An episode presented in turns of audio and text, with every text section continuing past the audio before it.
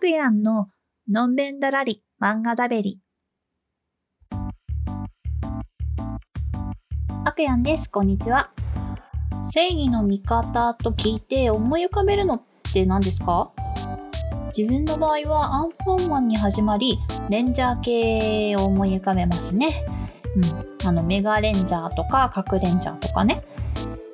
まあ、要するに二次元っぽいものを思い浮かべますが、もし3次元で、あの、現実の世界で正義の味方がいるのだとしたら、誰なんだろうって考えた時、うーん、それは警察官ではないよなと思ったんですね。あの、いわゆる二次元の場合、正義の味方っていうと、悪から守ってくれたり、悪と戦ってくれたりするので、それで考えると警察官でもいいような気がしつつ、ちょっと違うなと感じまして、あの別にこれディスってるわけじゃないんです。はい。あのーなんというか警察官は正義の味方ではなくて正義そのものというのが個人的な印象です。これは全くその三権分立とかの話ではなくて、あのすごい個人的な感覚としての話なので、まあ流して聞いてもらえたらと思うんですが、法律という正義の定義づけがあった上で、その正義足りうる条件を満たしているのが警察組織と考えると、正義そのものなんだろうなと漠然と思ったわけですよね。うーん、でもその正義の味方よりも正義そのものであることってかなりきついと思うんですね。うん、変な話、正義の味方って悪の味方にポジションチェンジしてもいいじゃないですか。だから、あの例えばアンパンマンが正義の味方だとしてね、アンパンマンがある日グレて悪の味方になったところで正義そのものがなくなりはしないんですよ。ただアンパンマンっていう正義の味方がいなくなっただけなんですよね。正義そのものがなくなってしまった時こそ平和な世の中っていうのが実現できなくなるのかもしれないなぁと思ったりしてます。とまあそんな謎の語りで始めた今回紹介するのはアンボックスです。7月からちょうどドラマ化する箱詰めという警察官たちのお話のサイドストーリーですね。サイドストーリーなので、まあ、あの箱詰めを読まないと大体登場人物が 謎ではあるんですけれども、アンボックス自体は一一巻完結です。一応簡単な説明はちょこちょこ入っているので、アンボックスだけでも楽しもうと思えば楽しめる作品ではあるんですが、うん。まあ、これを読みますとね、私が冒頭で謎の語りをしたくなるレベルに情緒の整理がつかない一冊ではありました。ストーリーとしては箱詰めに登場する黒田かな巡査を主人公として話が進みます。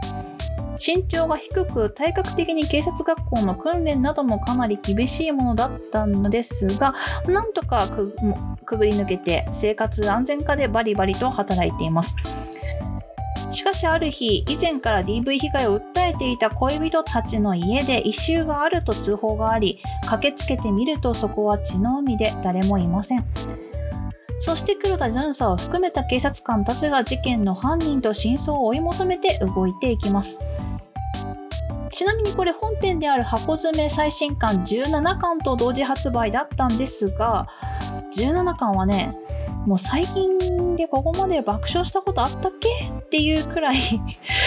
なんか、もうこんな爆笑したのいつ以来だってくらい、本当めちゃくちゃ笑ったんですよ。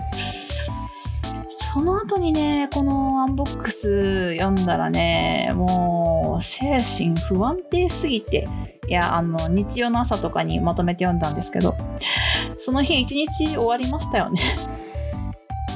あの、箱詰めの方は、まあ結構いつもギャグテイスト満載で、その中でたまに真面目会があって勉強になったり考えさせられたりするんですけど、アンボックスは終始ドシリアスです。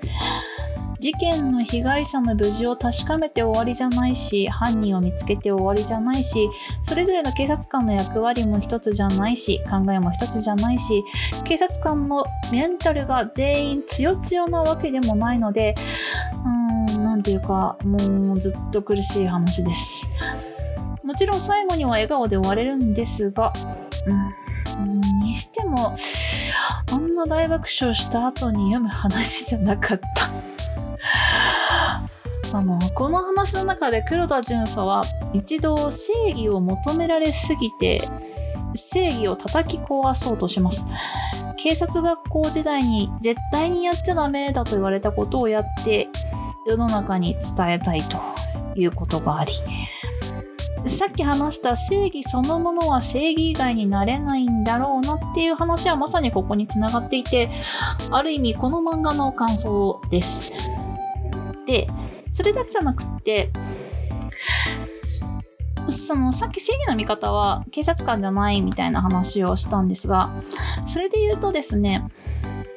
私たち一般市民が正義の味方なんじゃないかなと思うんですね。